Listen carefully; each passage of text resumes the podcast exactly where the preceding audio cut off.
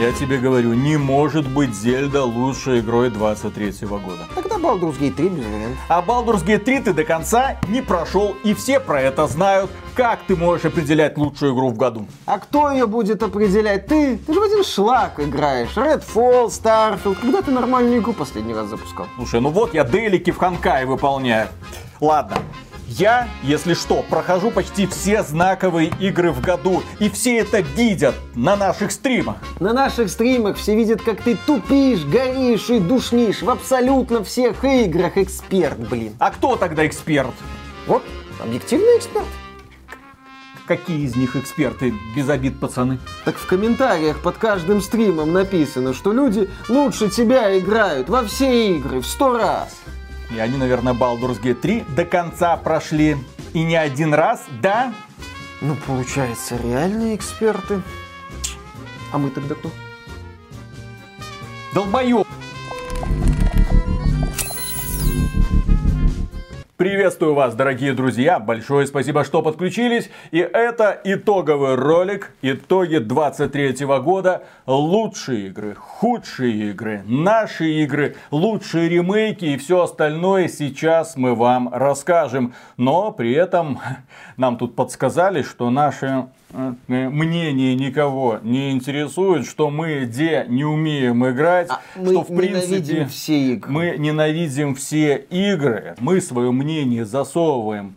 Ну, в задницу. Ой, выбирайте, выбирайте. Да, вы можно в обе. Викторина, так сказать, начинается. Ну а кто тогда решал судьбы многих игр? Пфф, Естественно, вы, дорогие друзья. Те самые люди, которые откликнулись на наш призыв, прошли на лучший игровой сайт xbt.games, приняли участие в голосовании. Проголосовало, если что, 16 тысяч человек. Это более чем репрезентативная выборка. Соответственно, получились убедительные результаты. Будем надеяться, что в следующем году у нас будет огромный актовый зал, огромное количество зрителей. Ну а на первых местах будут представители игровой индустрии, которые будут подниматься на сцену и получать награды. Причем награды в рамках одной выставки это условно и Оскар, и Золотая Маслина. Если вы понимаете, о чем я. Потому что в рамках одного мероприятия мы будем награждать и лучшие игры 23 года, и худшие игры 23 года. А еще мы будем награждать лучшие наши игры. Ну, через «и», ну, чтоб никто не догадался, как вы знаете. Итак, лучшие наши игры или игра Гойда. Третье место в этой номинации досталось проекту Кужлевка. Такое вот душевное, ну не приключение, я бы назвал это игра-зарисовка. Игра, которая дарит тебе такую приятную атмосферу, приятный визуальный стиль, обволакивает тебя таким вот антуражем, теплым, приятным. Ну, вот что-то такое хочется говорить про а это приключение, когда смотришь ролики. А я играл? до Кужлевки не добрался. А почему я не добрался? А почему ты не добрался? Ну, потому что Миша говорит, а нахрена нам эта Кужлевка? Есть другие проекты, которые можно А я виноват, ну естественно. Ну, естественно. Ну, как обычно.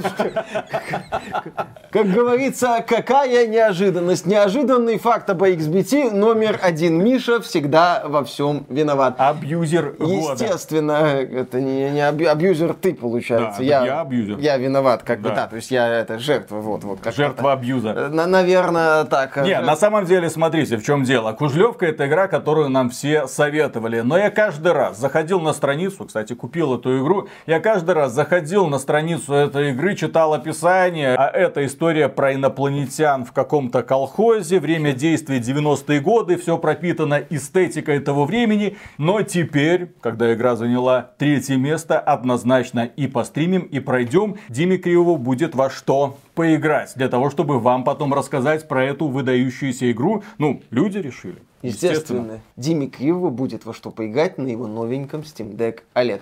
Второе место в списке лучших игр Гойда занимает проект Русы против ящеров.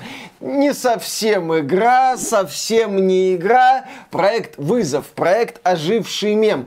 Проект, как мы отмечали в соответствующем ролике, который должен дать понять разработчикам, что можно и нужно делать странные игры. Игры, которые не столько про какую-то внятную тему, такие вот высокопарные идеи. Нет, можно гнать трешак. Но этот трешак должен быть не в формате набор мемов, как в случае с Русы против ящеров, а уже быть внятной игрой. И вот очень хочется верить, что вот эта взрывная, внезапная такая популярность, ну давай называть, игры Русы против ящеров станет отправной точкой для развития вот этого вот задорного трэш-направления в отечественном геймдеве. Я хочу видеть это трэш-направление. Мы вспоминали ядерный титбит условный, когда обсуждали обсуждали русы против ящеров. Мне интересно посмотреть на какой-нибудь квест, на какую-нибудь игру, ну, с таким продуманным геймдизайном в этой вот шизанутой вселенной. Было бы здорово. Я отмечу, что русы против ящеров ворвались в 23 год внезапно. Никто их не ждал, никто их толком не анонсил. Было очевидно, что это действительно игра трэш, игра пародия, игра, которая выезжает исключительно на мемах.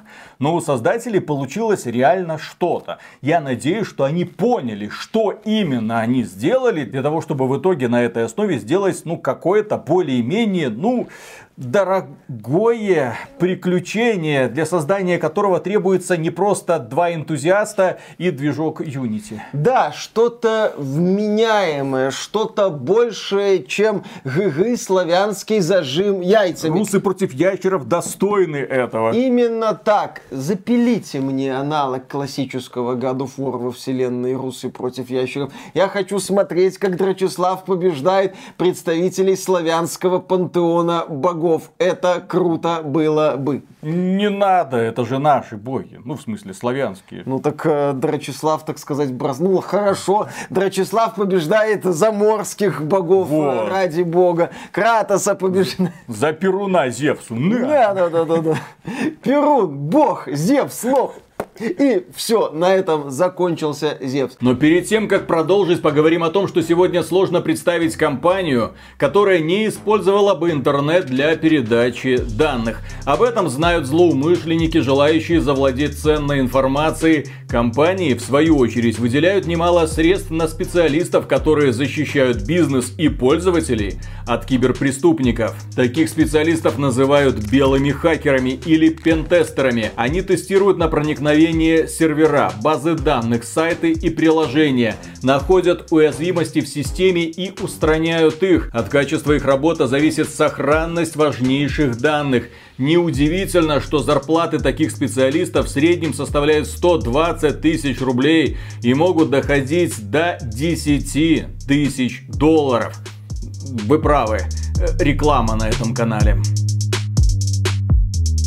Если же вы желаете сделать этот мир безопаснее, то мы рекомендуем записаться на онлайн-курс профессия «Белый хакер» от онлайн-школы Skill Factory. Курс подходит и новичкам в программировании, и опытным специалистам. В ходе обучения студенты отрабатывают навыки взлома и кибератак, а также участвуют в интерактивных соревнованиях по спортивному хакингу, в которых учатся быстро реагировать на меняющуюся обстановку. Данный опыт крайне ценится работодателями работодателями. В Skill Factory понимают, что компании при поиске сотрудников обращают особое внимание на наличие у соискателей опыта работы. Поэтому обучение в Skill Factory это в первую очередь практика на проектах от реальных заказчиков. Это поможет вам создать сильное портфолио и качественно выделяться на фоне конкурентов при поиске работы. После шести месяцев обучения студенты могут начинать искать работу. Если после окончания курса в течение шести месяцев вы не найдете работу, то Skill Factory вернет вам деньги. Эти условия прописаны в договоре. Переходите по ссылке в описании или по QR-коду на экране. Записывайтесь на курс и вставайте на стражу кибербезопасности. Skill Factory учит тех, кого берут на работу. Ну и, естественно, первое место в этом списке занимает игра Atomic. А. Знаешь, тут можно рассказывать, да, вот там игра от разработчиков из СНГ, ну, пускай э, с киприотскими, так сказать, отсылочками, смогла, показала. Я бы отметил следующее. Atomic Heart в этом году не просто доказала, что эта игра есть, что студия Manfish умеет работать. Я вот хочу пройтись по ряду моментов. И первый, он же главный момент, это атмосфера атмосфера и оформление локаций. Нестандартный подход к этой составляющей. Сама идея советского биошока в игровой индустрии, в принципе, да, никем, так сказать, не то чтобы не осваивалась, она никому в голову особо и не приходила. Нет, она приходила ну, иногда. Приходила... Например, создателям игры Singularity, которые пытались сделать что-то вроде... Виталик, Singularity... Но с обратным знаком, потому да, что в Atomic Heart тебе показывали вот Советский Союз именно как процветающее государство, где злые ученые в очередной раз что-то набедокурили, а там Singularity злое государство, которое угнетало, травило, убивало население проводило какие-то жестокие эксперименты. И в результате, да, бравый американский морпех должен со всем этим разбираться. Singularity, я, кстати, очень жалею, что эта серия не получила продолжения. Спасибо Бобби Котику и компании Activision, которые не отстояли данный бренд, который не принес достаточно денег. А что касается Atomic Heart, я бы отметил, что А. Великолепная стилистика, великолепнейший художественный стиль, отличное музыкальное сопровождение, ну и плюс прекраснейший маркетинг, благодаря чему об игре Atomic Heart узнали, наверное, все. Еще один момент Atomic Heart, который, безусловно, стоит отметить, это оптимизация. Atomic Heart стала одной из самых оптимизированных игр 2023 года. В условиях, когда выходили игры на новомодном Unreal Engine 5, не баловавшие качественной картинкой и разочаровывающей отвратительной оптимизацией, Atomic Heart прекрасно смотрелась и отлично работала даже на слабых системах. Разработчики не добавили до сих пор в проект тагосиговку лучей, да и хрен бы с ней. И, естественно, в Atomic Heart был интересный игровой процесс, в игре было не скучно убивать этих роботиков, в игре было не скучно изучать эти научно-исследовательские комплексы, бродить по вот этим вот хитросплетениям лабораторий, других построек. Да, у Atomic Heart были недостатки, но Atomic Heart качественно в ряде вопросов выделяется на фоне многих западных проектов. Это круто, это здорово. Разработчики из Montfish молодцы, с нетерпением ждем продолжения. И особенно Atomic Heart выделяется на фоне, так сказать, наших игр. В данном случае я не говорю про игры от независимых разработчиков, у которых, естественно, денег не то чтобы много и, соответственно, ресурсов для того, чтобы поднимать похожие проекты, а я говорю про крупные российские игровые компании, которые зарегистрированы где угодно, у которых ресурсы-то есть. А вот желания создавать что-то подобное нет. И именно поэтому Atomic Heart занимает первое место в лучших наших играх 23 года, потому что у создателей были амбиции, и они их реализовали, не подвели и полностью оправдали надежды. Это феноменальное достижение для наших разработчиков. И я очень надеюсь, что в ближайшие годы что-то подобное повторится. Очень надеюсь. Но опять же, для этого требуются колоссальные денежные вливания. Удастся ли студии Манфиш провернуть такой во второй раз или какой-нибудь другой студии? Это большой вопрос. Ну а мы переходим к следующей рубрике народного голосования. Лучший ремейк. Ну или переделка здесь. Ремейк, ремастер, все что угодно. В общем, те команды, которые поспособствовали возрождению легендарных когда-то игр. Да, сейчас игровая индустрия подозрительно напоминает знаменитый фрагмент из э, того самого интервью с Филиппом Киркоровым. Почему в вашем творчестве так много ремейков? Фили уже тогда регулярно заходил не в те двери. И да, так сказать, на той пресс-конференции очень резко и очень-очень э, резко отреагировал на данный вопрос. А сейчас, да, в игровой индустрии полно переизданий, ремейков, ремастеров. Это неплохо, это замечательно, при условии, что эти самые ремейки и ремастеры качественные игры. А таких в 23 году хватало. Итак, на третьем месте среди лучших ремастеров и ремейков располагается Stronghold Definitive Edition.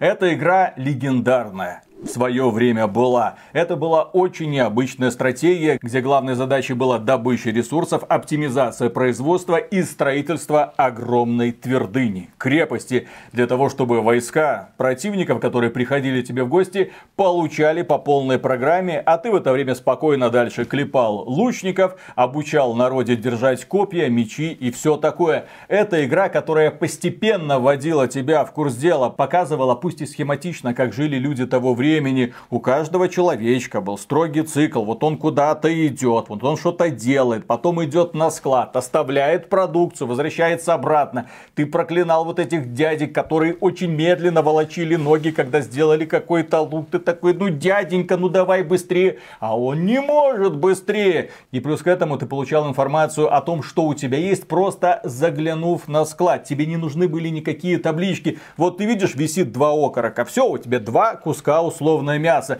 Ты видишь три мешка муки. Да, у тебя три мешка муки. Игра удивляла на тот момент именно таким вниманием к деталям. А потом, да, были попытки продолжить, вернуть, переосмыслить. Но ничего у разработчиков что-то не получалось. У разработчиков новой волны, да, в общем-то, и у состоявшихся разработчиков оригинальной Stronghold тоже. И вот внезапно стоило просто вернуть людям оригинальный Stronghold, и люди зааплодировали, потому что да, большего нам и не надо. Повторилась та же история, что и с Age of Empires 2, когда людям было просто достаточно вернуть классную оригинальную игру с графическими улучшениями, естественно, для того, чтобы вернуться в нее и все, и никуда больше не уходить. Не нужны были никакая ни Age of Empires 3, ни Age of Empires 4 новая, Age of Empires 2 золотой стандарт. То же самое было и со StarCraft Remastered, который просто оживили благодаря обновленной графике. И все, все жители Южной Кореи сказали компании Blizzard огромное вам спасибо. Ну или как в свое время многие фанаты классических стратегий благодарили Electronic Arts за Command Conquer Remastered Collection. Да, сейчас компании возрождают классические стратегии, новые делать то ли не хотят, то ли не могут, то ли не получается, но зато есть классика, классика в данном случае не стареет, напротив напротив, как хорошее вино, с годами становится лучше. И возвращаясь к этой классике, ты внезапно понимаешь, как много мы потеряли. Были времена, стратегии, все такое. Второе место в списке лучших переделок по версии читателя XBT Games занимает ремейк Dead Space. Да, знаменитый хоррор от Electronic Arts получил вторую жизнь. Разработчики из EA Motive полностью переделали графику, научили главного героя Айзека Кларка говорить, чтобы некоторые сцены не выглядели, ну, глупо, как в оригинале. Переработали миссии в невесомости, герой теперь именно что летал в невесомости, а не просто прыгал от поверхности к поверхности.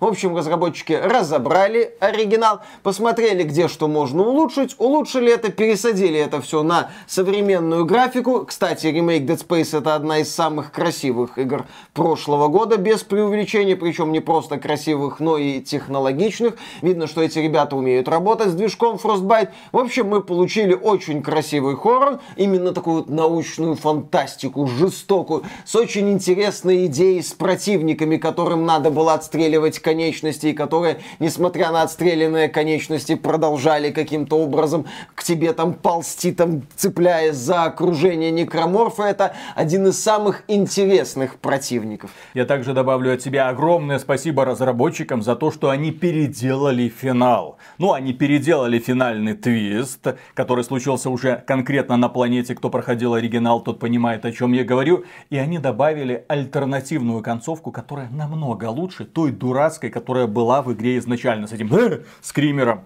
Отвратительная клишированная концовка, тогда мне она очень не нравилась. И сейчас, благодаря альтернативной версии, говорю спасибо, спасибо, что вы исправили впечатление после прохождения игры.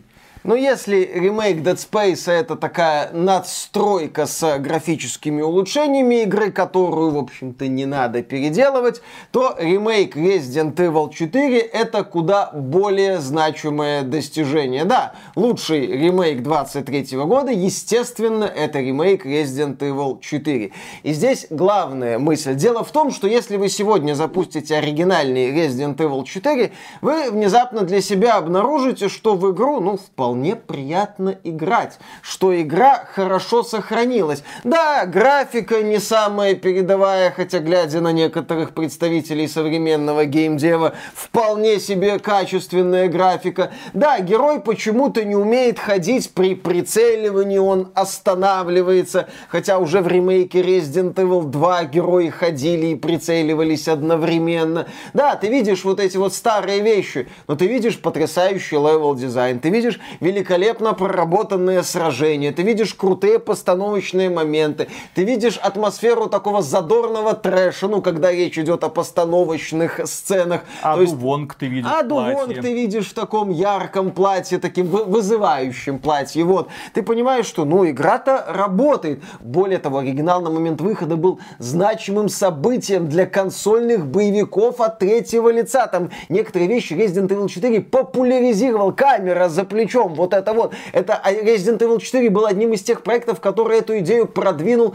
в широкие массы разработчиков игр. Тогда еще было модно говорить вид от второго лица. Ну, потому что от первого, понятно, из глаз, а треть, вид от третьего лица тогда ассоциировался с камерой, ну, изометрия, ну, как-то вот со стороны, ну, как-то вот поодаль что-то такое. А тут вот это вот интересная такая тема. Тогда для консоли это было вау, и это все было сделано очень хорошо. И вот обновлять такую игру, если бы ко мне пришли с такой задачей, я бы сказал, елы ребята, давайте, может, может не надо. Графончик Давайте графоний сделаем, и все у нас будет хорошо. Нет, компания Capcom сказала, мы обновим, мы расширим, мы переработаем, и они все это сделали. Это сделали так, что мы получили проект, который я бы назвал боевым хоррором нового поколения. Вот так должен выглядеть боевой хоррор нового поколения. С таким левел-дизайном, с так вот поставленными сражениями, когда каждый бой это буквально ты на соплях, матюках и вообще на какой-то матери просто вытягиваешь, у тебя ресурсов минимум после этого боя, ты не знаешь, как дальше идти,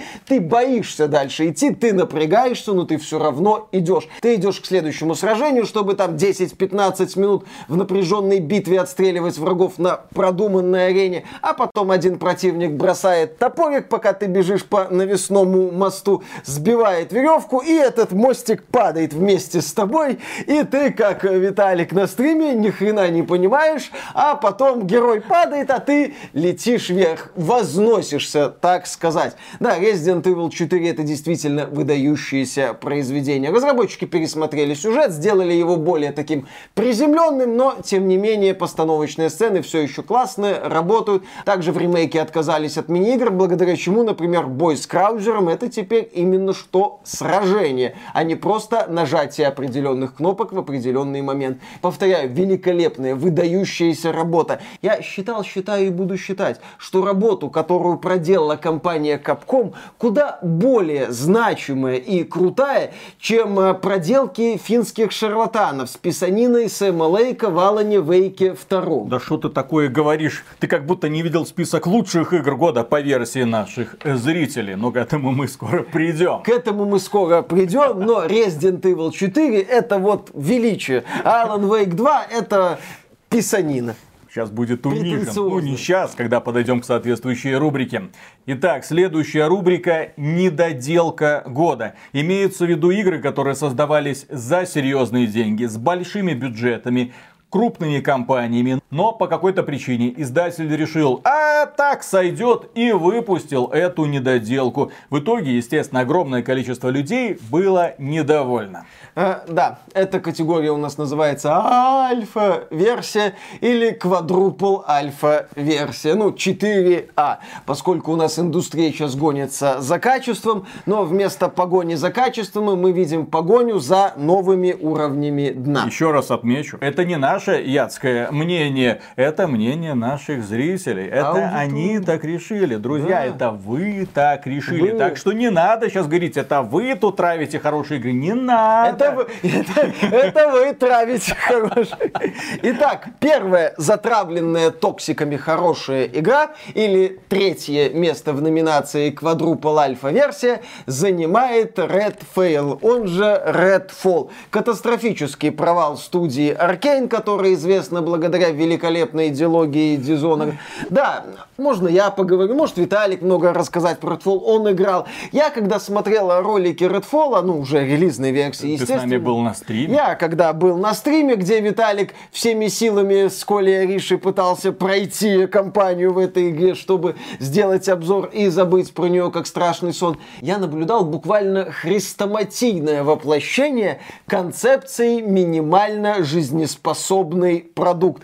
Это настолько тупо по лекалам сделанный вот этот лутер-боевичок в открытом мире, ты видишь, что разработчики выполнили все необходимые условия. Кооперативчик, разнообразный разноцветный лут, прокачечка, там какое-то билдостроение, какие-то там куда-то рейды против этих рейды, вампиров. Да-да-да-да-да. Вот При этом ни один из элементов не сделан, ну, хотя бы на хорошем уровне. Хотя бы, чтобы ты посмотрел и сказал, разработчики постарались. Вот в Redfall нет даже намека на попытку постараться. Такое ощущение, что создатели Redfall приходили на работу с таким постным хлебалом, как у этой эльфийки Фрирен, да, из э, соответствующего посмотрел аниме? Не-не-не, я сейчас э, иду по приборам, которые Виталик мне изобразил. Когда, да, да, да, да, все именно так. Ну, пусть полный сезон выйдет, я не хочу кусками. Вы этого не слышали. Э, так вот, вот, и вот разработчики Redfall с этим максимально постным хлебалом делали вот эту игру. Ну, как они делали? Они брали все необходимые составляющие лутер-боевика, нажимали Ctrl-C, Ctrl-V, потом кое-как натянули на это благодатную тему вампиров и все, и выкатили. Тоже один из моментов, которые я не ощущал, глядя на Redfall. Играш вроде мрачняк про вампиров. Сюрреализм должен быть. Эта игра должна была показать тебе выживание на острове, наводненном вампирами. На острове, с которого ты не можешь убежать, потому что вампиры включили свою магию. Поднялась волна, все, море ушло, и ты с немногочисленными выжившими остался один. И вынужден теперь, да, путешествовать потихонечку вглубь этого острова. Но у тебя буквально в каждом районе 2, 3, 4 активности, которые ты быстро выполняешь, загружаешь загружаешься, все, теперь это твой личный аванпостик. На этом аванпостике ты берешь какие-то типичные задания, выполняешь, что-то там прокачиваешь, идешь дальше. При этом разработчики, они же Аркейн, соответственно, нет, у нас не просто долбилка, у нас есть еще чисто сюжетные загадки, головоломки. Вот здесь ты должен подумать, вот здесь ты должен послушать. И это так плохо стыкуется с кооперативным прохождением. Когда тебя сопровождают люди, которые пришли чисто повеселиться, и они, в общем-то, ну, пытались как-то веселиться, да, отстреливая каких-то там человечков и каких-то там вампириков. И тут, погодите, давайте вот в этом особняке мы будем решать какую-то головоломку. А давайте мы пять минут будем стоять и слушать, что нам говорит этот призрак. Потому что именно так у нас будет подаваться этот странный сюжет. И вот когда я наконец-то разобрался со всеми активностями в этом мире, убил финального босса, игра мне говорит, парень, вот тебе второй остров, так сказать. Давай, вали туда. Повтори все то же самое, только в три раза больше. Это было мое глубочайшее разочарование. И когда я заканчивал прохождение вот этого второго региона, да, мы были на стриме, я просто орал, пожалуйста, игра, покажи мне финальные титры, я больше не хочу в этом участвовать. Игра, в которой не доставляет удовольствия ни стрельба, ни сражение с противниками, ни сражение с вампирами, где убого реализованы вампиры, за что мне особенно больно. Ужасные боссы, особенно финальный босс, и ужасно поданная история, которая тебя не увлекает. Ну и плюс такая стилистика. Ребята пытались вот сохранить дух вот этого знаменитого дизайнера Dishonored. Но, к сожалению, вот что-то вот в мультяшку сумели, а создать атмосферу нет. И в итоге получился проект, который сам собой развалился, растерял всю аудиторию. В один момент в игру играло сколько? Четыре человека, по-моему. Два, Два человека. человека. И когда вот ты смотришь на Redfall и пытаешься там найти хоть что-то для каждого, ты видишь, что не самую плохую задумку. Остров, который вот в окружении, остров во власти вампиров, остров, где реальность может выкручиваться двигаться там на все возможные изнанки. Ты когда смотришь на это, ты понимаешь, что здесь можно сделать жуткое атмосферное приключение в духе произведений Стивена Кинга или Лавкрафта. Ну, пойти стопами Алана Вейка второго. Да, я сейчас в позитивном ключе Да, пойти хотя бы стопами инди-разработчиков, которые сделали The Forest, и сделать что-то вроде этого, для того, чтобы ты постоянно ощущал чье-то незримое присутствие во тьме.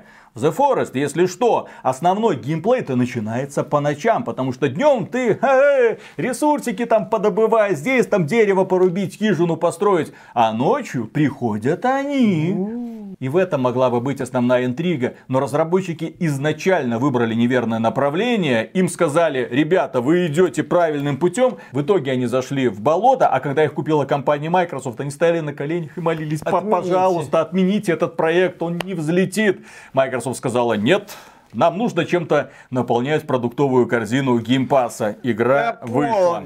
Да, второе место в списке недоделок 23 года занимает градостроительный симулятор City Skylines 2.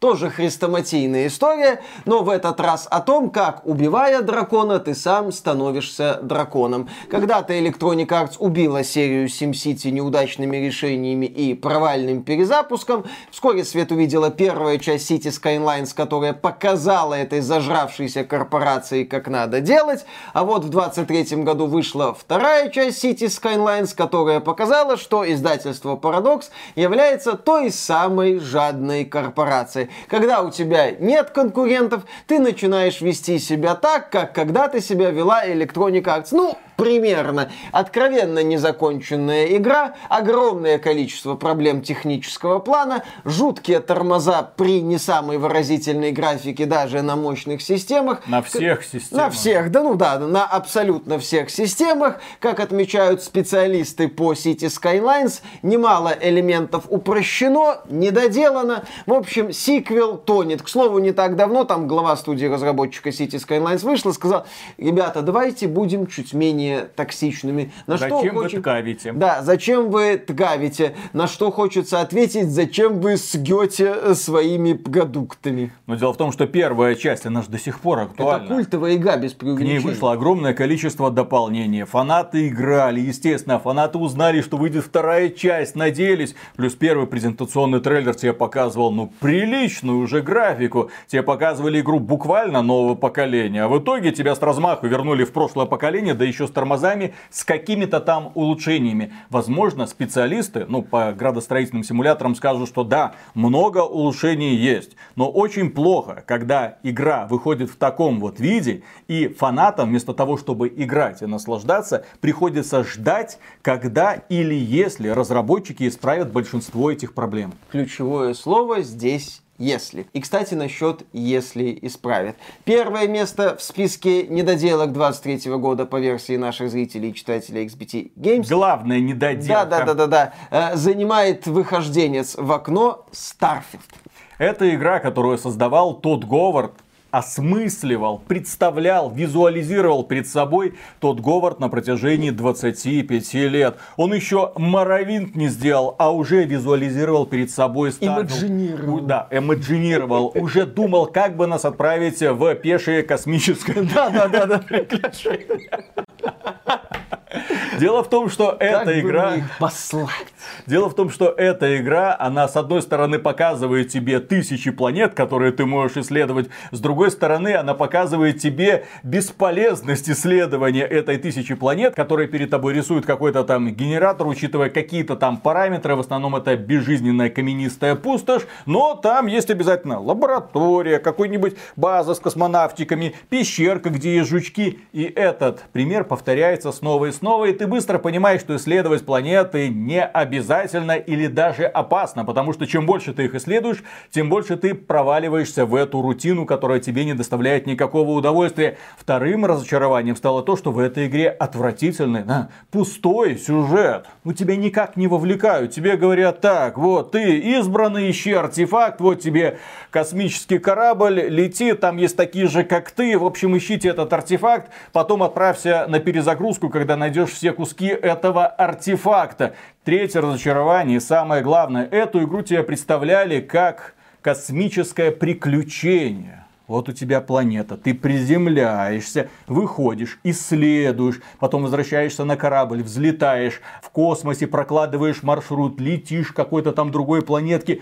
Эта рутина галактического приключения нам всем хорошо знакома хотя бы по серии Mass Effect. Но тут Говард умудрился испортить это. Вся игра это бесконечные загрузки, которые просто убивают ощущение путешествия. Ты просто загружаешься, загружаешься, загружаешься, загружаешься, загружаешься. Целостность мира пропадает. Если разработчики первого Mass Effect учитывали, что нет, нет, нет, нам надо обязательно показывать, обязательно показывать, как люди заходят на космический корабль, как люди поднимаются в лифте на этом космическом корабле, как космический корабль подлетает к масс-реле и устремляется к другой звездной системе. Ну, визуализация обязательно должна быть. В этих моментах не надо экономить время игрока. Игрок должен быть вовлечен в эту рутину, потому что эта рутина является необходимой частью приключения. Но тот говорит, не-не, черный экран, загрузка, загрузка, загрузка, загрузка, загрузка, загрузка, постоянные загрузки. Извините, ребята, у нас движок еще от Моровинда, мы его как-то там доделали, переделали, он большие пространства не вытянет, в общем, наслаждайтесь большие пространства не вытянет. Как раз таки большими пространствами и Skyrim знамениты, да и Oblivion тоже. Большие а... пространства вот туда. А, туда. Ну вот, вот так-то можно, там на километры тебе планетку могут нагенерировать, а вон туда нет, уже не вытянет. А, естественно. Космос. В общем, тут Говард послал всех в загрузку. Знаешь, какая мысль тут появилась? А, если говорить о недоделанности Starfield как игры, ведь в ней не то чтобы какое-то катастрофическое количество багов. Да, они есть, но если мы возьмем, например, Baldur's Gate 3, там тоже багов полно. А недоделанность Starfield, и то, почему люди этой игрой недовольны, она не столько в технической части и забагованной части, сколько в, скажем так, идеологической части. Starfield игра с точки зрения геймдизайна устаревшая. Она устаревшая даже на фоне некоторых предыдущих игр от Bethesda. Она идеологически недоработана. Она не продумана. Она на уровне вот этих вот базовых моментов идейно примитивно. И это людей разочаровывает. Это даже, блин, не Fallout 4 с космическими корабликами, потому что здесь нет, условно, другой фракции, каких-то супермутантов, блин, каких-то гулей, каких-то конфликтов между крупными группировками, типа Братство Стали и Анклав. Здесь ничего этого нет. Тебе показывают просто 4 условные фракции, ковбои, ассасины, какие-то торговцы, полицейские, и ты выполняешь их миссии, не особо увлекательные, банальные. Такие миссии могли бы быть в любой другой игре Bethesda, и они были бы проходными, потому что они тебе не рассказывают интересную историю. Главное преступление Тода Говарда, что он, создавая приключения галактического масштаба, не сумел придумать под ним какую-то основу. Нет истории, нет героев, нет ничего. Ну и переходим к следующей рубрике нашего, э, вашего голосования. Дорогие друзья, спасители индустрии, инди-студии, те самые игры, которые создавались буквально за копейки или на чистом энтузиазме, но тем не менее показали себя с лучшей стороны, а некоторые из этих игр прям сверхновой взорвались в 23 году. Третье место. BattleBit Remastered. Да, так называемый картофельный Battlefield, который создавался тремя энтузиастами. Им не нравилось направление развития серии Battlefield, они хотели Battlefield, они обожали Battlefield, но у них не было ресурсов для того, чтобы сделать Battlefield, каким они его любят и знают. Ну, имеется в виду с графоном, там, с музыкой, с крутым саунд-дизайном. Да, у них были буквально, там не то что копейки, игра создавалась в свободное время работающими людьми. И они взяли и выкатили, пожалуйста, огромные масштабы, 256 человек на карте, да, отстойнейшая графика, но при этом вся базовая механика Battlefield с разными классами, с прокачкой внутри каждого класса, с техникой наземной и летающей, и плавающей, все было соблюдено. Люди, которые запускали Battlefield Remastered, и мы в том числе, просто были ошарашены. Смотрите, сетевой код работает. Рабо работает? Работает. О. Вопросов никаких нет. Игра увлекательна. Ощущение войны есть, несмотря на вот эту вот примитивную графику. Три энтузиаста в свое свободное время смогли сделать Battlefield лучше, чем создатели Battlefield 2042. Вы только представьте, если эти звери, ну, создатели Battlefield Remastered получат свое распоряжение, ну, допустим, 100 долларов и художника дополнительного будет шедевр. Ужас. Тогда серию Battlefield не спасет даже Винс э, Зампелла. Можно будет закрывать все это направление. Да, после релиза аудитория Battlebeat Remastered слегка просела. Battlefield 2042 впоследствии даже сильно обгонял. Battlebeat Remastered, как говорил Булджать в этот момент, лица XBT Games имаджинировали. Хе-хе-хе.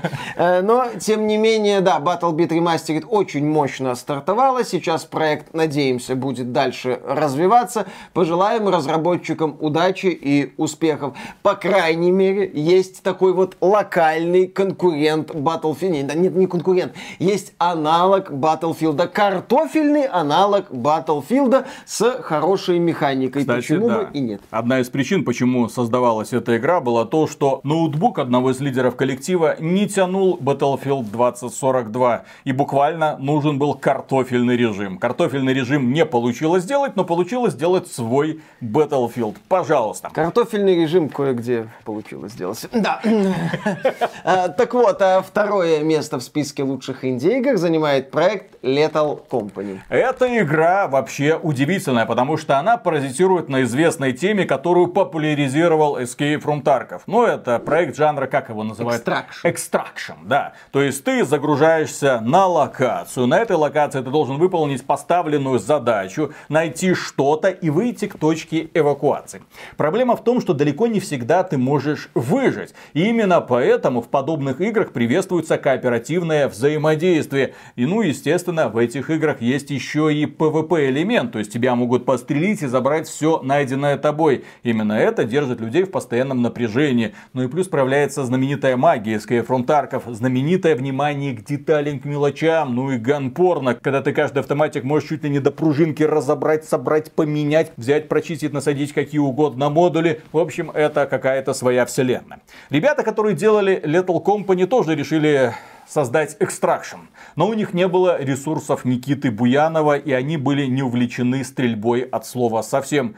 По слухам, я не вовлекался глубоко в процесс разработки Little Company, но, по-моему, там чуть ли не школьниками бывшими проект создавался. Я видел информацию в интернете, что да, эту игру делал чуть ли не бывший школьник, который до этого лет 10 фигачил карты для Роблокса и попытался создать что-то свое. Это, еще раз, это я, что называется, на уровне где-то прочитал. В этой игре нет оружия от слова совсем. Точнее, ты можешь взять дорожный знак и им Можно долбануть отмахиваться. лопатой. А? Помнишь, помнишь? Да, да, да. Можно кого-то долбануть лопатой. Ну, что-то такое вот на очень примитивном уровне. В общем, космонавт, который в составе группы попадает на враждебную планету, оказывается полностью беззащитен. И может рассчитывать только на оператора, который сидит на космическом корабле и как-то по приборам пытается понять, что происходит.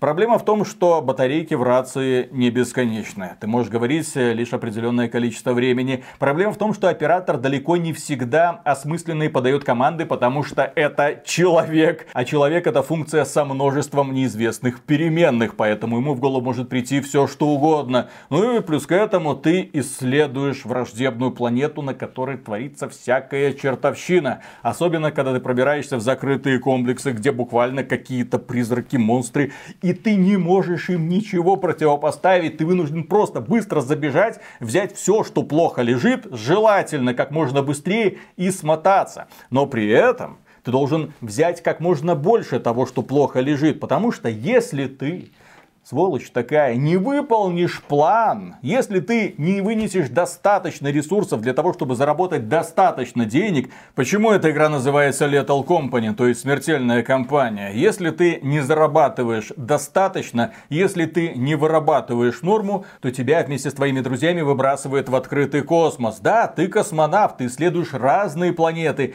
и решаешь, когда и куда приземляться. Где-то ночь, где-то дождь, где-то гроза, где-то дикие животные животные оживляются, где-то огромные подземные черви, где-то молния хреначит прямо в тебя, если у тебя в карманах есть что-то металлическое, где-то расползается грязь, и стоит тебе туда вступить, все, ты утонул, дружище. В этой игре огромное количество способов умереть, именно поэтому важна поддержка со стороны членов твоей команды, но поскольку все вы абсолютно беспомощны, то вы вместе просто дружно боитесь, и это офигенно. Lethal Company одно из главных открытий 23 года. Если у вас есть друзья, обязательно попробуйте поиграть. Ну, имеется в виду те друзья, с которыми не пивка в пабе попить, а те друзья, с которыми В можно разведку пойти. в разведку пойти, ну то есть в серьезную игру зарубиться, то есть настоящие друганы. Именно так. Как в Escape from Tarkov, даже лучше. Кто это как-то заметил, что если выйдет игра, которая всколыхнет индустрию, это будет инди-проект. Я уже не помню, кто это говорил, но... Брэндон Грин. Брэндон Грин, по-моему, создатель PlayerUnknown's Battlegrounds. Так вот, э, Lethal Company — это наглядное доказательство этих слов. Да, Lethal Company не достигла высот PlayerUnknown's Battlegrounds, но в эту игру играет немало людей. Игра на слуху, игру обсуждают, и игра, да, показала, что вот посмотрите, в этой вот индустрии, где, казалось бы, уже абсолютно все придумано, можно так вот своеобразно смешать какие-то элементы из концепта экстракшн, какие-то из фазмофобий, все это вот насадить на такую вот странную вселенную с показательно невыразительной графикой, и, пожалуйста, и людям нравится. То есть, если придумали что-то этакое, то это этакое вполне себе находит аудиторию при должной реализации. Ребята из My Games, которые делали игру Хокта и Экстракт, ну, в России известная как Экстракт, очевидно в недоумении. Как же так? Unreal Engine 5 у нас, приключения в стиле Индиана Джонса, там головоломки, ящеры. А почему наша игра не взлетела? Ну, потому что вот здесь концепция веселая, а там нет. Вы не сможете заставить человека играть в неинтересную игру. Я бы здесь не Hetract вспоминал, а Redfall. То есть вот создатели Lethal Company взяли, собрали идеи, а создатели Redfall тоже вроде бы собрали идеи популярные в стиле эффективных менеджеров, без намека на творчество. И да, имеем вот два таких вот проекта. И первое место среди лучших инди-игр 23 года. Что значит инди? Это значит игра, которую ребята создавали за свои кровные. Они поверили в себя, они решились на такой амбициозный проект и потянули его и заслужили всю славу этого мира, по крайней мере, по вашей версии, дорогие друзья. Это японская ролевая игра родом из Канады Sea of Stars которую можно назвать, наверное, CJRPG. Или Oh shit, here we go again, сказали разработчики из студии Саботаж, и вновь отправили нас в пиксельное прошлое. Если что, эта студия ранее делала проект The Messenger, где сочетались элементы линейного боевого платформера и метроидваний, а в этот раз они возрождали идеи Chrono Trigger, в который я играл, но который я уже плохо помню. А Sea of Stars, да, это игра, которая пленяет поражает себя потрясающей пиксельной графикой. Анимацией. Анимацией, да, вот опять же, внимание к деталям. Когда смотришь на Sea of Stars, как и в случае с Стронгхолдом недавно упомянутым, ты видишь кучу таких вот мелочей, штрихов, там в каком-то мире оказался, там грибы подпевают мелодии, которые в это время играют, да, ты окунаешься подпевают. в эту... Да, да, да, подпевают, да. ты окунаешься в эту атмосферу. И в танки играют. Естественно. Э, в игре, так сказать, нет, в Escape from Tarkov, хотя нет, там не подпевают, там поддалбливают. Ну, у каждого свои, так сказать, интересы. Э, их э, дело, пусть развлекаются. А все в старых, да, ты вот окунаешься в эту атмосферу сказки, сражаешься с крутыми боссами. Боевая система не то чтобы многообразна, но противники разнообразные, под каждого надо подстраиваться. Sea of Stars это такой вот пример, когда разработчики захотели сделать ностальгический трип с адекватными современными современными штрихами вроде гибкой настройки сложности и сделали это, реализовав все важные вещи на должном уровне, пускай и с оговорками. И в это время все японцы, особенно из студии Square Enix, которая в прошлом году выпустила Final Fantasy 16, плачут на взрыв.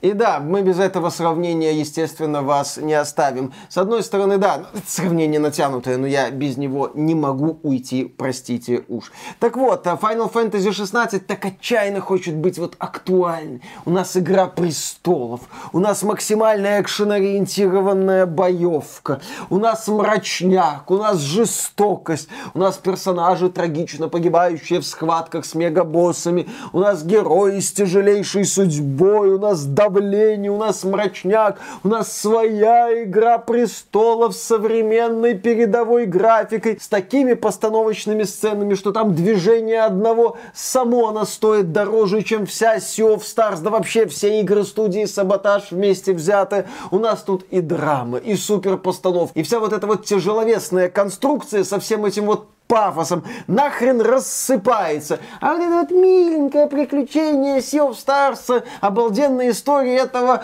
повара, она вот стоит так рядом и посмеивается над всей этой махиной. Иногда лучше быть проще. Следующая рубрика не взлетела. Имеется в виду те игры, которые заслуживают намного большего, чем они получили в итоге.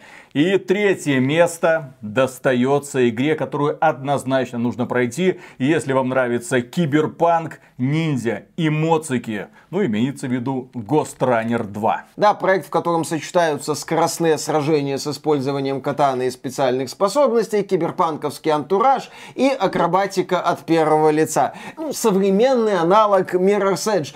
Других таких проектов, как Ghost Runner, ну, по крайней мере, я не знаю. Во второй части да, добавили еще мотоцикл, и некоторые моменты с этим мотоциклом сделаны великолепно. Да, игра там подзатянута местами, там есть момент в стиле Ubisoft с активацией, блин, нескольких выше какого-то рожна. Ну да ладно, несмотря на все оговорки, Ghost Runner 2 это это вот именно, что ну, хочется говорить оригинальный, уникальный, необычный, неповторимый. Я вот такими эпитетами хочу осыпать Ghost Runner 2. Это действительно игра, которая дарит мне эмоции, которые другие игры подарить мне в прошлом году не смогли. И да, Ghost Runner 2 стартовала в Стиме значительно хуже первой части. Она там отбилась буквально за неделю, потому что производственный бюджет сколько там, 4-6 миллионов долларов, что-то такое. То есть проект недорогой, за счет этого он отбился, мы очень рады за разработчиков, но Ghost Runner 2 это игра, которая определенно заслуживала большего. Собственно, эта номинация, она не про объективные критерии недовзлета. Объективные а, ну, критерии. Ну, Люди нет, проголосовали. Нет, ну, объективные критерии это количество голосов а, за ту или иную игру, а скорее про то, что вот хотелось бы больше. Вот когда ты видишь игру, видишь ее результаты, и тебе хочется стучать вот кулаком по столу с криком «мало, мало, мало». И так тебе хочется стучать, когда ты видишь игру, которая расположилась на втором месте в этом Это списке. Вообще... Да, Hi-Fi Rush. Внезапный релиз, проект, про который не слышал, который анонсировали на январской презентации Microsoft. И сразу... Да, прошлогодний. И сразу же выпустили проект, который не радовал нас дебютным трейлером. Мы душнили, мы кричали миками. Это в Hi-Fi Rush делала студия Tango Gameworks, где до недавнего времени работал создатель оригинальной Resident Evil Синди Миками. Мы тогда стучали кулаками по столу, говорили миками, где заявил Within 3. Тут все делают боевые хорроры, и ты, скотина такая, делай боевые хорроры. На что студия Tango Gamebox показала нам фигу и представила Hi-Fi Rush. Игра, которая мне очень и очень понравилась. Э, это прям вот идеальное такое приключение в стиле проектов из эпохи PlayStation 2, PlayStation 3. Вот эта вот идея ритм боевика. Здесь на самом деле именно Hi-Fi Rush является самым большим провалом Microsoft в 2023 году. Есть Redfall, есть Forza Motorsport, есть э, Minecraft Legends, есть, есть Starfield, естественно. Но Hi-Fi Rush это игра, которая заслуживает успеха. Но, к сожалению, из-за дурацкого маркетинга компании Microsoft она его не получила и не получит никогда. И, судя по всему, вторую часть мы уже и не увидим. А ведь там Отличный сюжет, да, отличные кстати, герои, герой. прекрасный котик, прекрасная девушка, очаровательный мальчик, ну, который исполняет роль главного героя. Чай чай. Его зовут чай, там мята еще. То есть такие вот интересные названия. ему в грудь вживляют плеер, и теперь он вечно вынужден двигаться под ритм. Казалось бы, ну объясните вы людям, покажите хоть одну сюжетную сцену. Без этих вот ярких японских искр и прыжков по платформам. Покажите хоть одну сюжетную сцену полностью для того, чтобы люди прониклись и поняли, о чем эта игра. Но нет, как-то все это спустили на тормозах. Людям, естественно, поскольку про Hi-Fi Rush мало кто рассказывает, они его и не искали, не гуглили. Соответственно, рейтинг этой игры ниже Плинтуса. И в итоге Hi-Fi Rush не попал даже в топ-200 лучших игр для Xbox. По объективным критериям, самые популярные игры, в которые играла публика. Блин, вот за это обидно. И первая игра, которая недополучила внимания, это Atomic Heart мало. Здесь просто можно сказать мало. Сколько бы Atomic Heart внимания не получила, этого было мало. Нет, смотрите, дело в том, что Atomic Heart это по сути Bioshock 4. Ну, на мой взгляд. Это та самая игра, которая возрождает эту концепцию. Это та самая игра, которая показывает тебе очень необычный, привлекательный мир. Это та самая игра, которая не стесняется показывать и объективизировать женщин, точнее, ну, роботов женщин.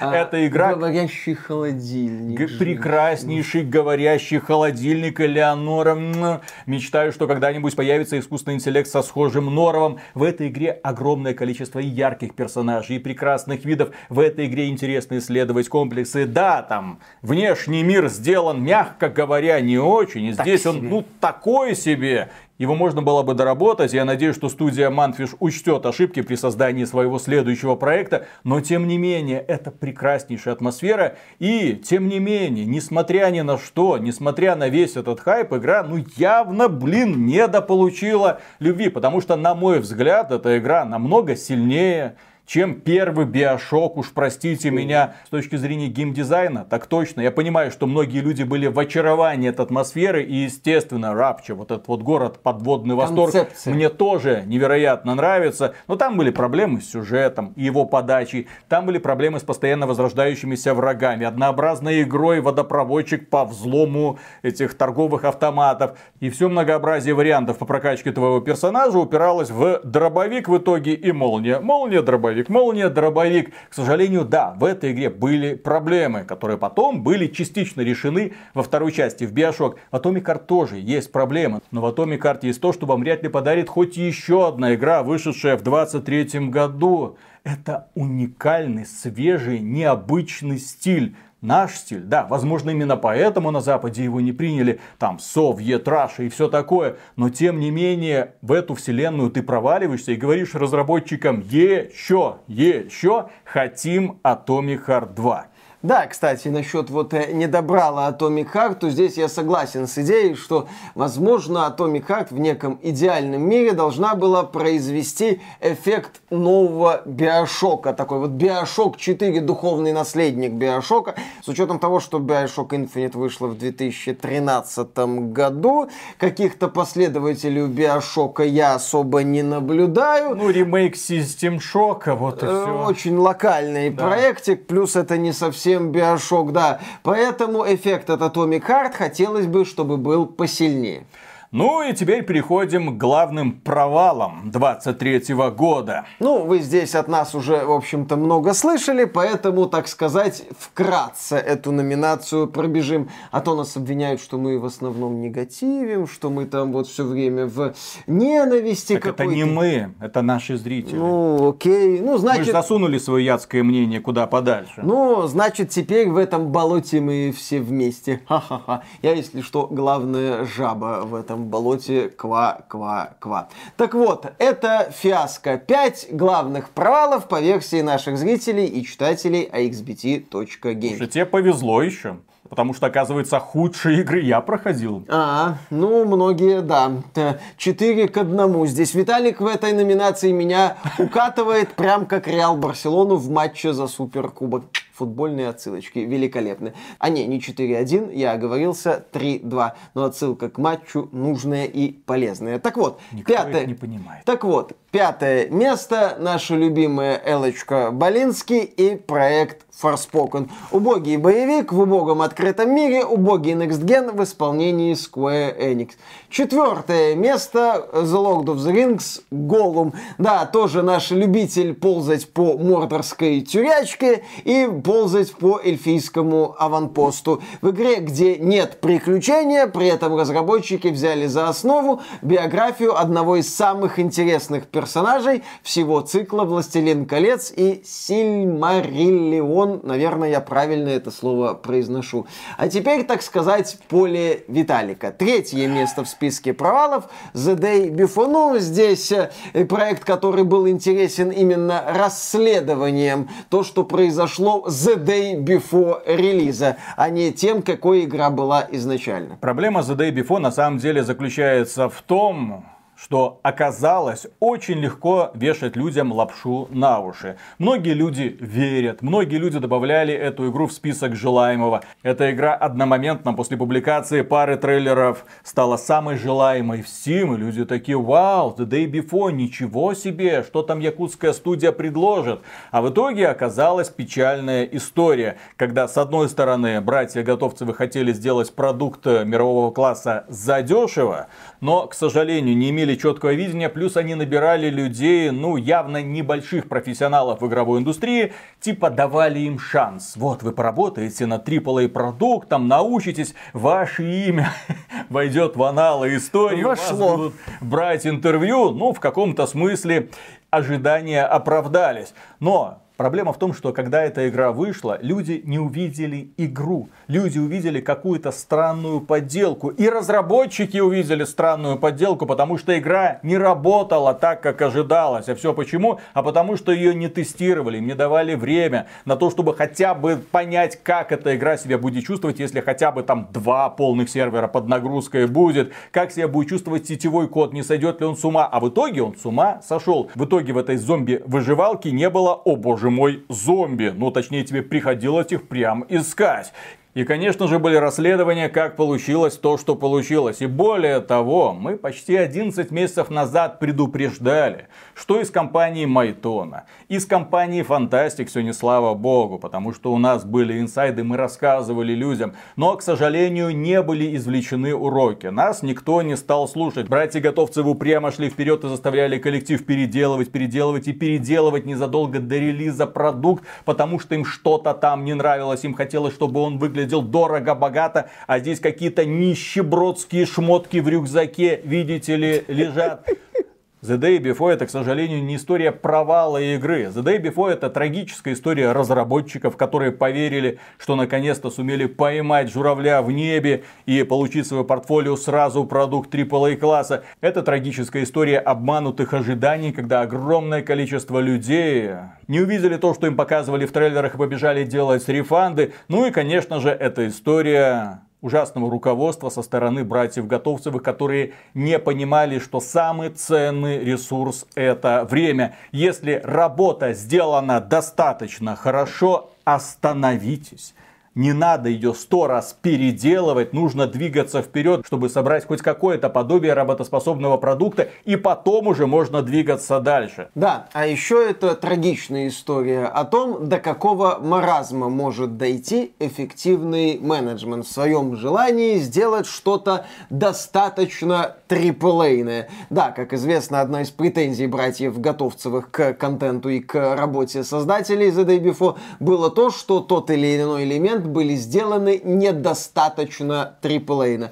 Ну и возглавляет список провалов 23 года наша любимая сладкая парочка от Bethesda. Второе место Redfall, первое место... Подожди. Что? Что тут? Что тут? Не загружается. Что? Надо подождать, сейчас загрузится. Сейчас, подожди, сейчас загрузится, сейчас, сейчас, сейчас. А, вот, прошла загрузка. И первое место это Starfield. Актуальные шутки про актуальную игру. К сожалению, Starfield оказался именно той игрой, которая обманула ожидания. И многие журналисты, в общем-то, тоже обманули ожидания игроков. Я читал многие обзоры на релизе, и некоторые люди говорили, ребят, ребята, первые 15 часов, ну 15-20 часов, да, надо только перетерпеть. Потом, когда ты получаешь способности, прокачиваешься, у тебя открывается куда больше возможностей, и все, игра раскрывается. И после этого ты начинаешь получать удовольствие. Но прикол в том, что да, на релизе-то у Старфилда были, ну, нормальные пользовательские оценки. Людям поначалу не нравилась производительность, но разработчики потом что-то починили, оценки начали выправляться. Ну а мы, как обычно, ныли, да, говорили, не покупайте, не надо, ужасно, не нравится, отстойно. Ну, естественно, кто мы такие, чтобы к нам прислушиваться? Люди шли и покупали Starfield, играли в него. И чем больше они играли, тем больше понимали, что а глубины-то здесь нет. Это просто возюкалка на планетках без цели и смысла. В сюжете нет смысла, в выполнении заданий фракций нет смысла. Все, что ты делаешь, это снова и снова перезагружаешь эту вселенную для того, чтобы на 33-м прохождении внезапно в какой-то локации увидеть самого себя. Чтобы ты встретился сам с собой, обнялся и полетел исследовать опять одинаковые планеты. И публика, несомненно, полюбила Starfield, но с обратным знаком. Чем больше проходило времени, тем меньше был рейтинг игры в Стиме. А потом какой-то тролль придумал интересную забаву. Когда там было народное голосование за лучшую игру, Starfield отхватил самая инновационная игра 23 года. Инновационный геймплей. Многие люди не выкупили эту шутку и пошли наваливать Старфилду еще больше негативных оценок. В итоге Starfield это игра отвратительного позора Тода Говарда. Даже Fallout 76, когда он вышел в Steam. Напомню, сначала он вышел в Bethesda лончере. Компания Bethesda думала, что она такая большая, ага. что она обойдется без Steam, но потом вернулась. У Fallout 76 оценки были достойные. И люди ну, уже более-менее понимали, во что они ввязываются. И самое забавное, что оценка Fallout 76 потихоньку росла. А в случае со Starfield, чем больше люди знакомились с этой игрой, тем меньше была оценка. И сейчас Starfield нет даже в списке 100 самых популярных игр в Steam. Ничего страшного, Fallout 76 после релиза тоже долго чинили, как и No Man's Sky. Дайте Starfield 5 лет, игра раскроется. И, наконец, ваша самая любимая категория, самая позитивная и вдохновляющая. Лучшие игры 23 года. Игры, которые однозначно должны быть у вас в коллекции в том или другом виде. Почему я говорю в другом виде? Ну, сейчас поймете. Итак, на пятом месте. Миша, держи себя в руках, держи себя в руках. На пятом месте, напоминаю, это голосование ну, наших я, зрителей. Я вообще здесь не при делах, На пятом месте среди лучших игр года находится нелюбимый Михаилом Alan Wake 2 недолюбленный Михаилом Алан Вейк 2. Дорогое атмосферное приключение с явным налетом артхауса, которое многим людям действительно зашло. И я их не осуждаю, ну, нравится людям э, странная претенциозная писанина финских шарлатанов и финского шарлатана Сэма Лейка в частности. Ну, почему бы и нет. У меня такое ощущение, что ты до сих пор не посмотрел ролик Металлиста. Я пытаюсь. Металлист, честь ему и хвала, выпустил четырехчасовой разбор сюжета Алана Вейка 2, Знаешь, который я начинаю смотреть уже, по-моему, пятый раз, потому что на первом часу я уже запутываюсь в хитросплетениях. Мне нужно отматывать на начало, чтобы, а, вот, вот, это, вот это сюда, вот этот, потом вот это, вот, ведь это черновик, там, запятая, Чистовик. кто-то кого-то там в спиральку закрутил, там какую-то дырку засунул, такой, что? Накрутил спираль. В общем, весело, да. Нельзя отрицать, что Alan Wake это очень атмосферная игра, что это игра дорогая, что это игра, которая умеет тебя удивлять своими странностями, что в этой игре есть потрясающая сцена с мюзиклом, прекрасно сделанная, да, как э, с игровой точки зрения, такое себе, да-да-да-да-да, что вот это вот шоу Me the Champion of Light, песни, кстати, Я тоже вот так этой, могу Да-да-да, вот этой группы Старые Боги Асгарда в реальности эта команда. Ну есть что вспомнить, ну да, да, да, да, да. Когда ты начинаешь вот вспоминать про Alan Wake 2, у тебя в голове сразу появляется ряд эффектных моментов, ряд вещей, которые ты еще долго не забудешь. Нельзя, я не могу отрицать тот факт, что Alan Wake фрагментарно, но мне очень-очень сильно запомнился, что некоторые образы, некоторые сцены, некоторые отрезки из Алана Вейка 2 надолго со мной, и они мне подарили приятные эмоции. Нельзя отрицать, что вот эта многослойность сюжета некоторым людям нравится. Да, мне в ряде фундаментальных аспектов Алан Вейк не зашел. Там простая механика, там этот сюжет перезапутанный показательно со своими правилами. Даже проблема моя с сюжетом Алана Вейка не в том, что он запутан, запутанный, а в том, что я вот эту вот вселенную, я написал это, переписал то, вписал, выписал, пописал. Ну, как-то вот меня не цепляет, и поэтому а как-то Миша, кстати, меня и не читатель, и не писатель, поэтому Именно весь так. проект прошел мимо него. Следующая игра, расположившаяся по иронии судьбы на четвертом месте, это Resident Evil 4. Да, ну, в общем, про эту игру мы уже многое сказали. Стоит только отметить, что наши зрители и читатели молодцы. Рейд 4 выше Алана Вейка 2. А большего мне и не надо. А знаешь, что выше, чем Resident Evil 4? А. На третьем месте располагается игра, вселенную которой Михаил Шкредов тоже никак не может понять и осмыслить. Этот человек не читал цикл книг про Гарри Поттера. Этот человек не смотрел все фильмы. Этот человек, к сожалению, не понимает, как сжимается сердечко фаната, когда он просто видит перед собой Хогвартс. Когда он получает возможность взять в руки волшебную палочку, надеть мантию и начинать вот эти делать всякие колдунства, левиоса. Да, многим людям этого вполне достаточно. И игра, которая расположилась на третьем месте, им дает все это волшебство. Игра называется Hogwarts Legacy. Напоминаю, что с этой игрой связано сразу несколько событий в 2023 году. С одной стороны, ее пыталось отменить все прогрессивное сообщество, включая верхний интернет. С другой стороны, верхний интернет игру вообще не заметил в итогах 2023 года. Она прошла мимо. Это не одна из лучших игр 2023 года. Это какая-то игра. При этом Hogwarts Legacy это самая продаваемая игра 2023 года. Но верхний интернет делает вид, что ее не существует. Кроме этого, знаменитая хакерша Empress сказала, что Hogwarts Legacy станет ее основной целью, и она уберет из этой игры Денува. И она взломала ее. И эта игра появилась на торрентах, а другая группа, ну на этот раз уже не хакерах, а группа неофициальной локализации под названием GamesBoy сказала, ребята, дайте нам 2 миллиона рублей, и мы сделаем первоклассную озвучку Hogwarts Legacy.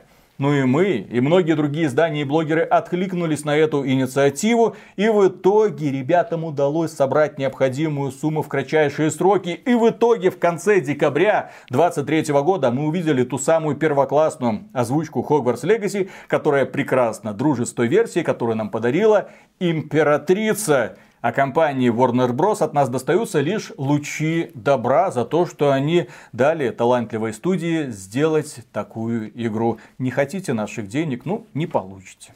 Ну, не то чтобы Warner Bros. сильно переживает. 22 миллиона проданных копий игры хорошо греют кошелек руководителей издательств. А на втором месте среди лучших игр 23 года расположилась Atomic Heart. Свое не пахнет, ну и все такое. Да, эта игра стала очень важным событием для отечественной игровой индустрии, для сообщества игроков из э, СНГ. Люди действительно много говорили про эту игру, кому-то зашло, кому-то нет. Но Atomic Heart оставила очень глубокий след в СНГшной игровой индустрии, и, естественно, к ней было повышенное внимание. А поскольку игра оказалась в целом хорошей, это повышенное внимание вылилось в том числе в высокое место Atomic Heart в нашем голосовании, в вашем голосовании. Очень жаль, что к этому выпуску мы не арендовали огромный зал в центре Москвы для того, чтобы собрать всех деятелей игровой индустрии и вручать с ребятам из Манфиш награду за наградой. Молодцы, красавчики, давайте дальше. А, ты, кстати, заметил, кто бы еще ни разу не поднялся на эту сцену? Кто? Свен Винки а? со своей убогой подделкой под названием Baldur's Gate 3. Внезапно оказалось, что Baldur's Gate 3 только сейчас получает от наших читателей и зрителей эту награду. Лучшая игра 23 года Baldur's Gate 3 да. Да, я Baldur's Gate 3 все еще не прошел. Когда я ее пройду, я не знаю, никто не знает, но я прохожу. Мне эта игра чертовски нравится. Знаешь, Baldur's Gate 3, вот как победа Baldur's Gate 3, это такое очень интересное явление в игровой индустрии 23 года.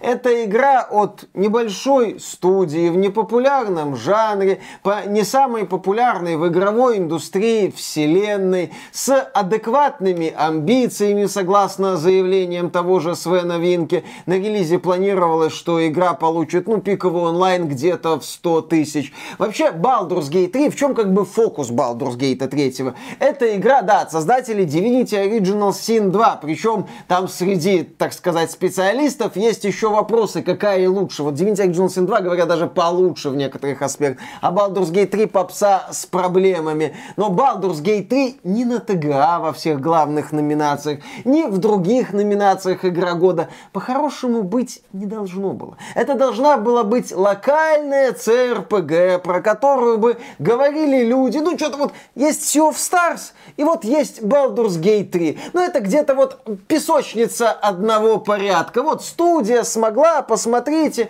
она там делает, она идет. Даже на ботинках то до Ну, вот есть, э, даже не так, Sea of Stars, Warhammer Rogue Trader со всеми всеми своими проблемами. И вот Baldur's Gate 3, ну вот что-то такое. Определенная ниша вот этих вот партийных ролевок, где э, веселятся там какие-то киприоты с какими-то бельгийцами, пробегают канадцы со своим видением классических JRPG. Ну вот, э, вот тот Говард на это все сидит, так вот умилительно смотрит, такой, как прикольно или как весело. А вот у меня Starfield, дайте мне ролевую игру года. Но произошло другое. Baldur's Gate 3 порвала индустрию в тряпки и показала нереальные цифры. Потому что люди смотрели на Baldur's Gate 3, люди видели какой-то потрясающий, невообразимый объем контента, при этом контента качественного, проработанного, с кучей возможностей, с потрясающей реализацией вот этой свободы настольной ролевой игры в формате компьютерной ролевой игры, да, через кубики, но тут как бы правила и все такое.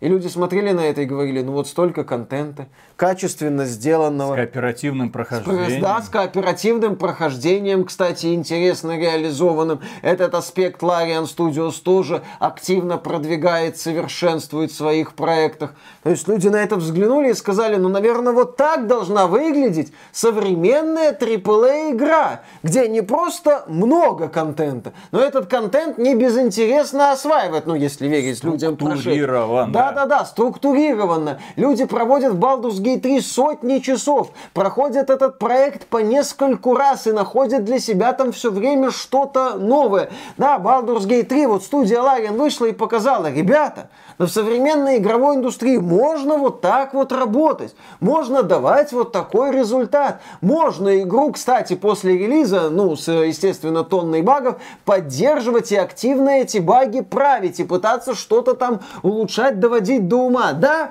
тот Говард, вот когда ты смотришь на Baldur's Gate 3, вот это вот, да, тот Говард, да, он это, да, да, да, да, да, хочется вот иронично говорить другим студиям. Это новый, давайте вспомним этот а, забавный термин, маяк игровой индустрии индустрии, только он некоторых манит, а некоторых пугает, потому что это монументальная работа. Это вот э, студия Ларин, вот бах, бах, бах, и игровая индустрия, бах, а можно не надо. А можно вот таких э, проектов больше не будет, а то нам очень страшно. Студия Larian в Baldur's Gate 3 показала, что современная игровая индустрия может не только скатываться, не только как-то там цепляться за прошлое кое-как, и, ну, чтобы скатываться чуть медленнее. Нет, современная игровая индустрия может совершать качественные скачки вперед. Baldur's Gate 3 это вот именно что качественный скачок вперед. Ну, глобально для всей этой студии. И что в современной игровой индустрии, которая в последнее время нас,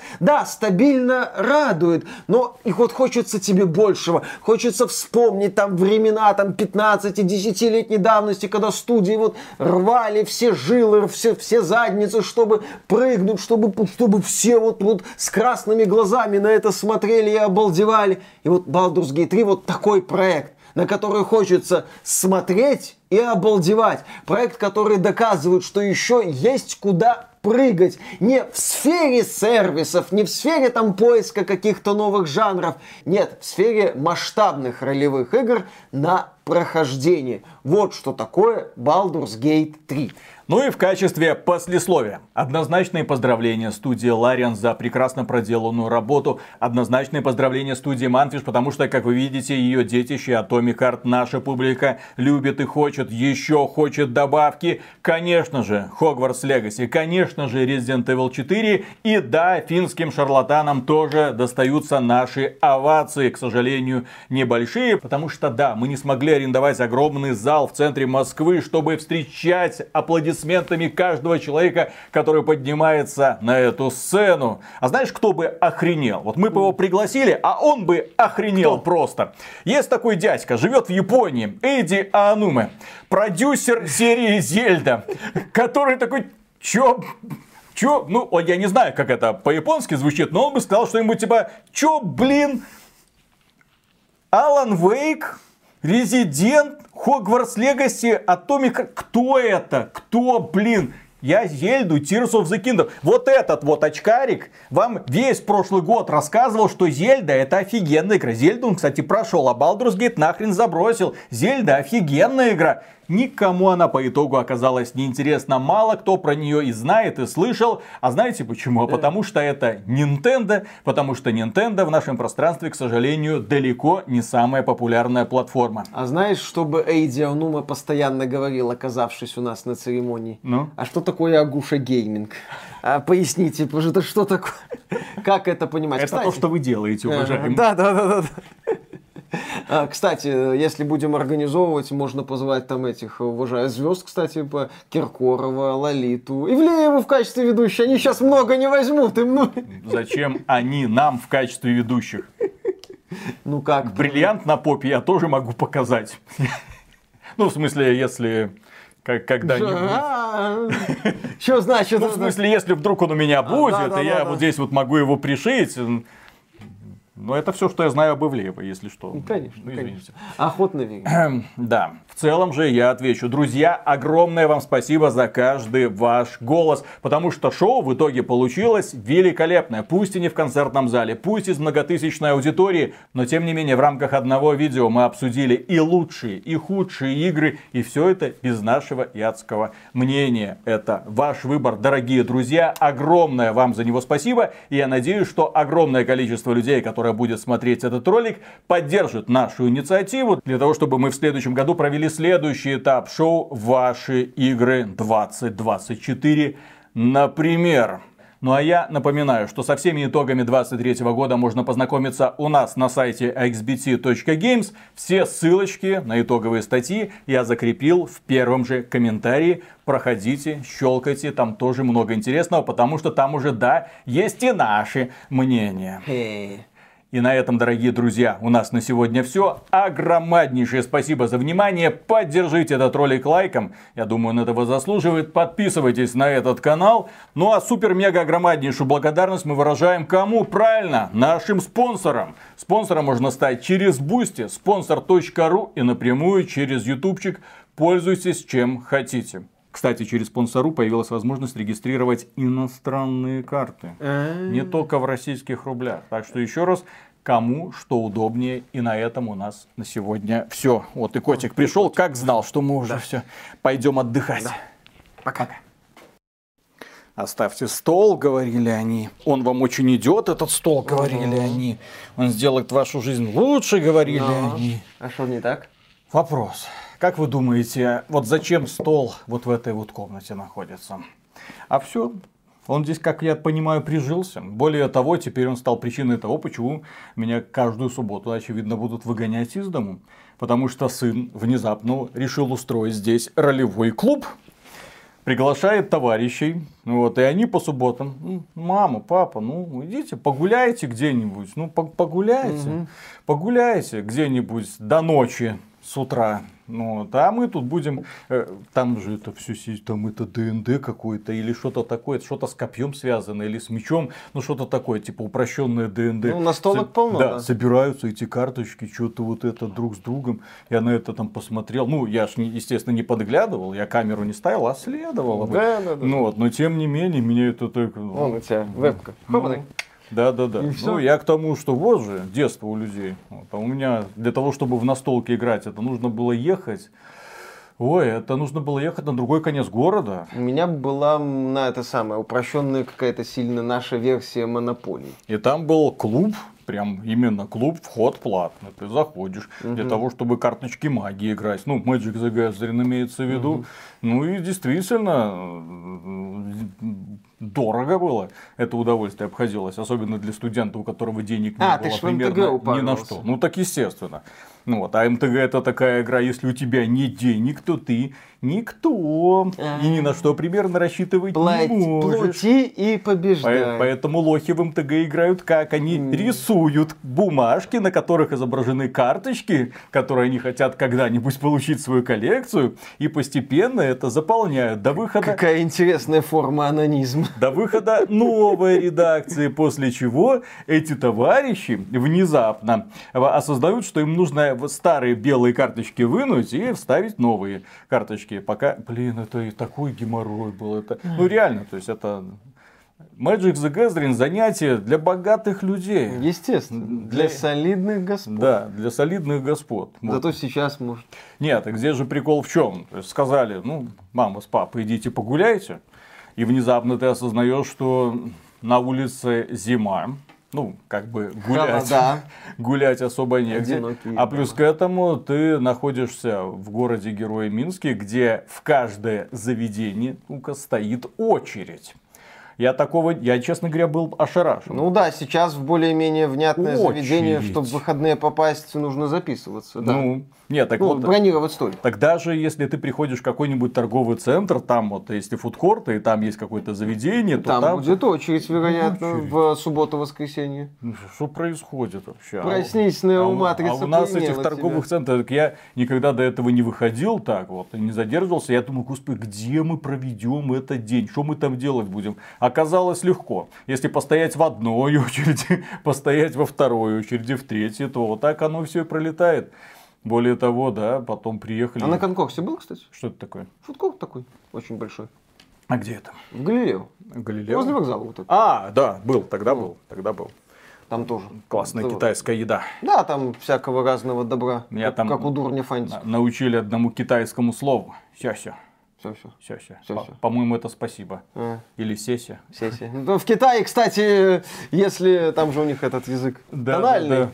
Все, все, это спасибо, а сессия это шел далеко и надолго. Или, или спасибо, или пожалуйста. Я забыл, ребята, кто китайский знает, пожалуйста. И прошу прощения, если я внезапно по незнанию кого-нибудь послал нахрен. Да, да, да. Ну и поправьте, если как-то нужно по-другому это все А произносить. на этом фудкорте, кстати, классная точка с мясом есть. Вкусная. Ты- ребра всякое разное. Слушай, а мясо бывает невкусное? Ты когда съел невкусное мясо? Не, Ну, не. Тогда. В том-то и дело. Знаешь, что бывает невкусно? Это когда ты заказываешь какую-то фигню, вот это коктейли с этими бурболками желатиновыми. Да, занятно иду. Да, только там иногда... Нет, в основном-то нормальные вкусы, но иногда ты заказываешь что-то такое, вот что-то такое молочно-зеленый чай с каким-то желатином, который на вкус как молочно-зеленый чай. Это, не знаю, это мой криптонит внезапно оказался. Я такой, «Ва!» Кстати, А. в этой сушильне, которая возле моего дома, там теперь продают такую фигню, похожую на хот-дог, но как суши. Надо попробовать. Такая здоровенная длинная хрень. Хот-дог На как суши? похоже. Ну, типа, как вот это су- сушина, там рис, я так понял, рыба, а, и такая длинная хрень, как хот-дог. Ну, Зина, зачем, а, зачем, а, вот а зачем, хот-дог. а зачем нарезать? Ну, впрочем, Прикольно, ничего нового для тебя. прикольно. Надо попробовать. Жратва это прикольно. Кто понял, тот понял. Да. Слава богу, Миша не понял. Конечно. Так, ладно. Поехали. Раз, два, три.